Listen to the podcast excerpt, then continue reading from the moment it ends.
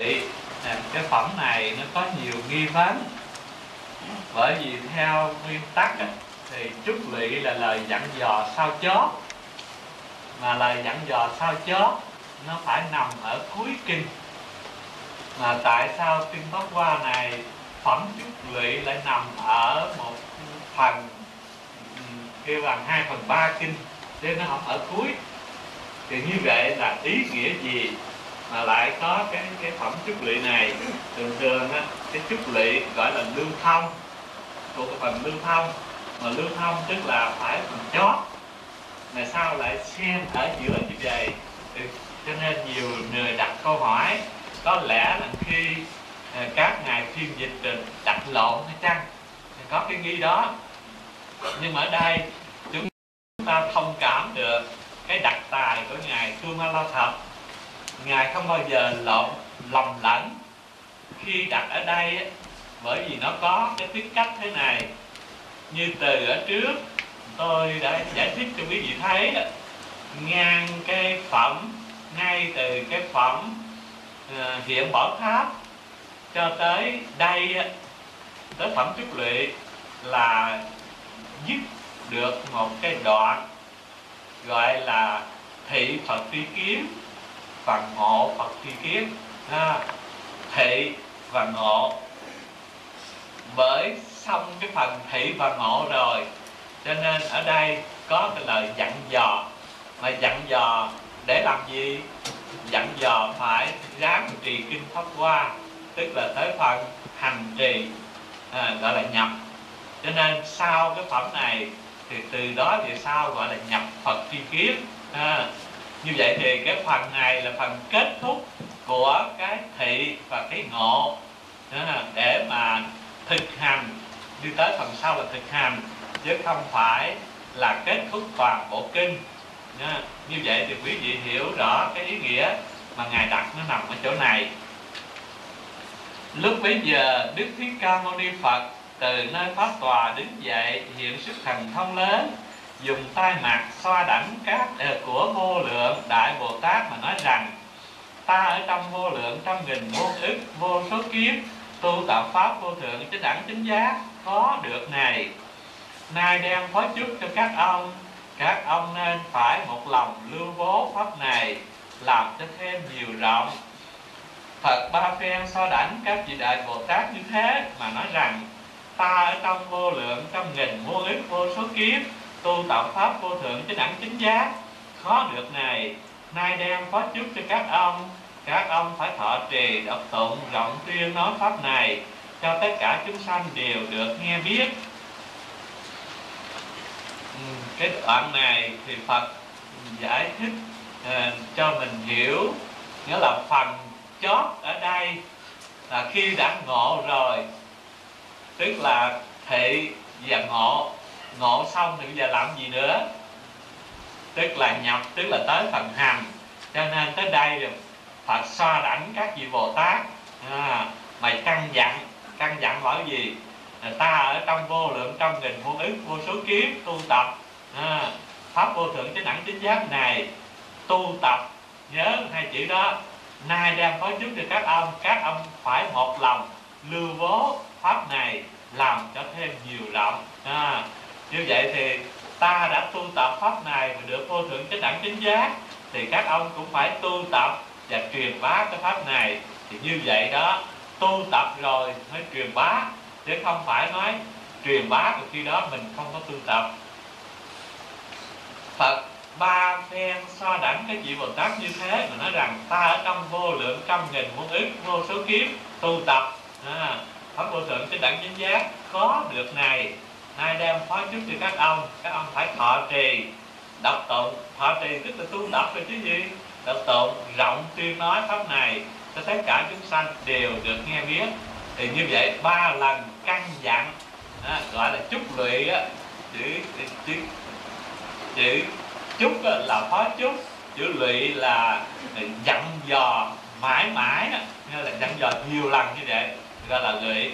Chứ như vậy thì cái sự à, nhắc nhở trong cái phút cuối cùng khuyên mọi người phải cố gắng thực hiện cho được cái điều đó. Thì như vậy ba phen dặn dò đó, thì gọi đó là chúc lụy. Thì các vị bồ tát khi nghe cái lời dặn dò đó, thì sẽ sao, thì ở đoạn sau sẽ nói. Bây giờ ngài nói lý do vì sao đức như lai có lòng từ bi lớn, không có tánh bỏn sẻn, cũng không sợ sệt có thể cho chúng sanh trí huệ của phật, trí huệ của như lai. Trí huệ tự nhiên, như lai là vị đại thí chủ. Tất cả chúng sanh, các ông cũng nên thọ học pháp của như lai. Chứ sanh lầm bỏn sẻn. Ở đời vị lai, nếu có người thiện nam tử, thiện nữ nhân nào tin trí huệ của như lai, thời các ông phải vì đó diễn nói kinh diệu pháp liên quan này, khiến đều được nghe biết vì muốn cho người đó được trí huệ của Phật về. Ừ. thì ở đây Phật liền kẹt nói lại lý do. Lý do gì mà dặn dò các ông phải thọ trì đọc tụng kinh pháp hoa và vì người rộng nói?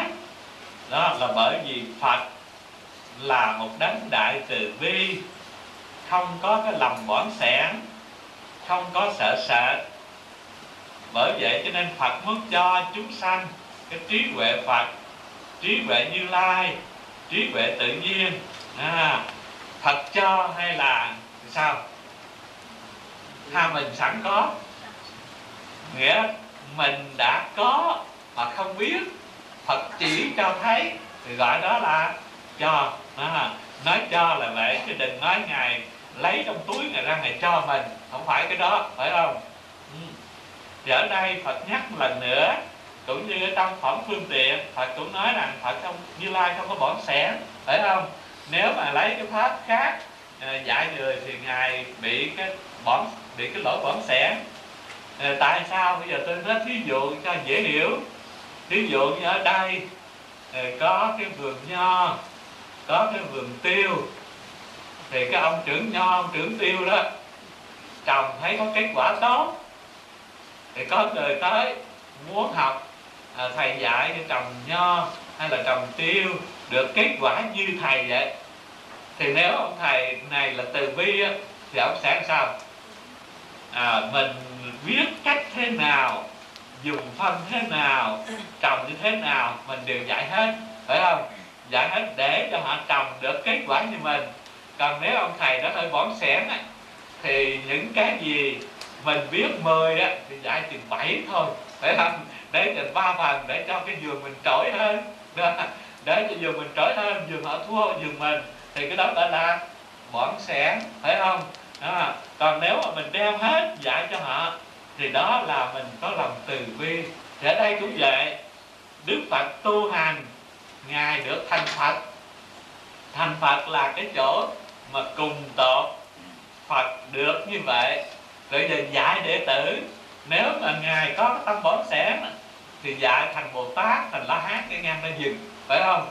Nghĩa là không cho các ông thành phật, chỉ có tôi được, độc nhất thôi, phải không? Đó là bổn sẻ nhưng bây giờ phật dạy cho mình thành phật như phật, chứ không có chịu cho mình ở các cái cấp dưới. Còn ở cấp dưới thì ngày còn vỡ còn rây đó.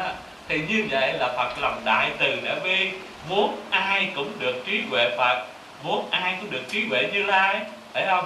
Như phật chứ không có khác. Vì vậy mà nói ngài là đại thí chủ ngài là đại từ bi là chỗ đó đó. Nghĩa là không muốn cho người nào tu phật mà được cái quả thấp hơn ngài trừ ra phương tiện dẫn dắt ban đầu phải không? Đến cứu kính thì ngài đều muốn đưa họ tới cái chỗ như ngài. Đó là nói lên cái lòng từ bi và cái tâm bố thí của ngài không có bị giới hạn.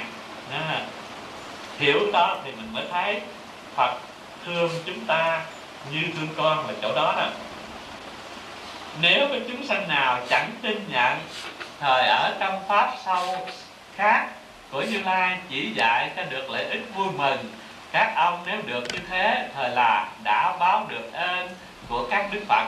Đây là lời dặn, ngài dặn các vị Bồ Tát sau này, nếu mà chỉ thẳng cái chỗ cứu kiến đó mà người ta không hiểu ta không tin thì thôi thì tùy đó mà linh động giải những cái pháp khác miễn làm sao cho người ta được lợi ích được vui mừng thì đó cũng là đền ơn Phật rồi đó. Phải không? Bởi vậy cho nên Phật khi mới thành Phật ngài không thể nói được cái chỗ ngài muốn nói mà phải hạ thấp xuống nói phương tiện. À, như vậy thì mới hiểu ý vì sao mà có những cái, thì kinh nói khác và đến đây lại nói khác. Đó là vì phương tiện phương tiện thì nó không phải là cứu kiếm, mà cứu kiếm thì không phải là phương tiện, nó có khác nhau đó. Lúc đó các vị đại bồ tát nhân phật nói, thế rồi, đều rất vui mừng, chấp khắp đầy hơi thân, càng thêm cung kính nghiêng mình cúi đầu chắp tay hướng phật, đồng lên tiếng bạch rằng, như lời thế tôn dạy, chúng con sẽ vâng làm đầy đủ, kính xin thế tôn chớ có lo các chúng đại bồ tát ba phen như thế đều lên tiếng bạch rằng, như lời thế tôn dạy, chúng con sẽ vâng làm đầy đủ, kính xin đức thế tôn chớ có lo khi đó đức thích ca mâu ni phật khiến các đức phật phân thanh của mười phương đến đều trở về bổn độ mà nói rằng, các phật đều tùy theo chỗ an tháp của bậc đa bảo được hoàn như cũ đó. thì như vậy quý vị thấy, ở đây, ở trên thì Phật ba phen dặn dò đệ tử Bồ Tát lớn, thì các vị Bồ Tát ba phen hứa với Phật, con chúng con sẽ làm đầy đủ bổn phận. Phật đừng có lo, phải không? Bây giờ giả sử năm năm năm nào đó, khi nào đó, tôi dặn dò tự giao trách nhiệm lại cho những vị có mặt để những vị đó phải nói sao?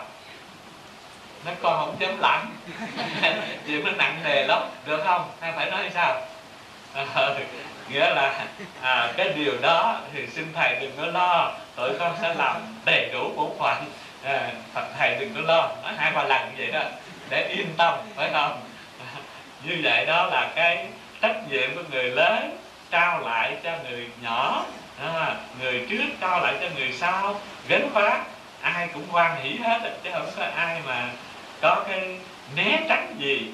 À, mà ở đây quý vị thấy rõ ràng cái ý nghĩa ngang đây là hết cái phần kha ích thị và ngộ phật tri kiến.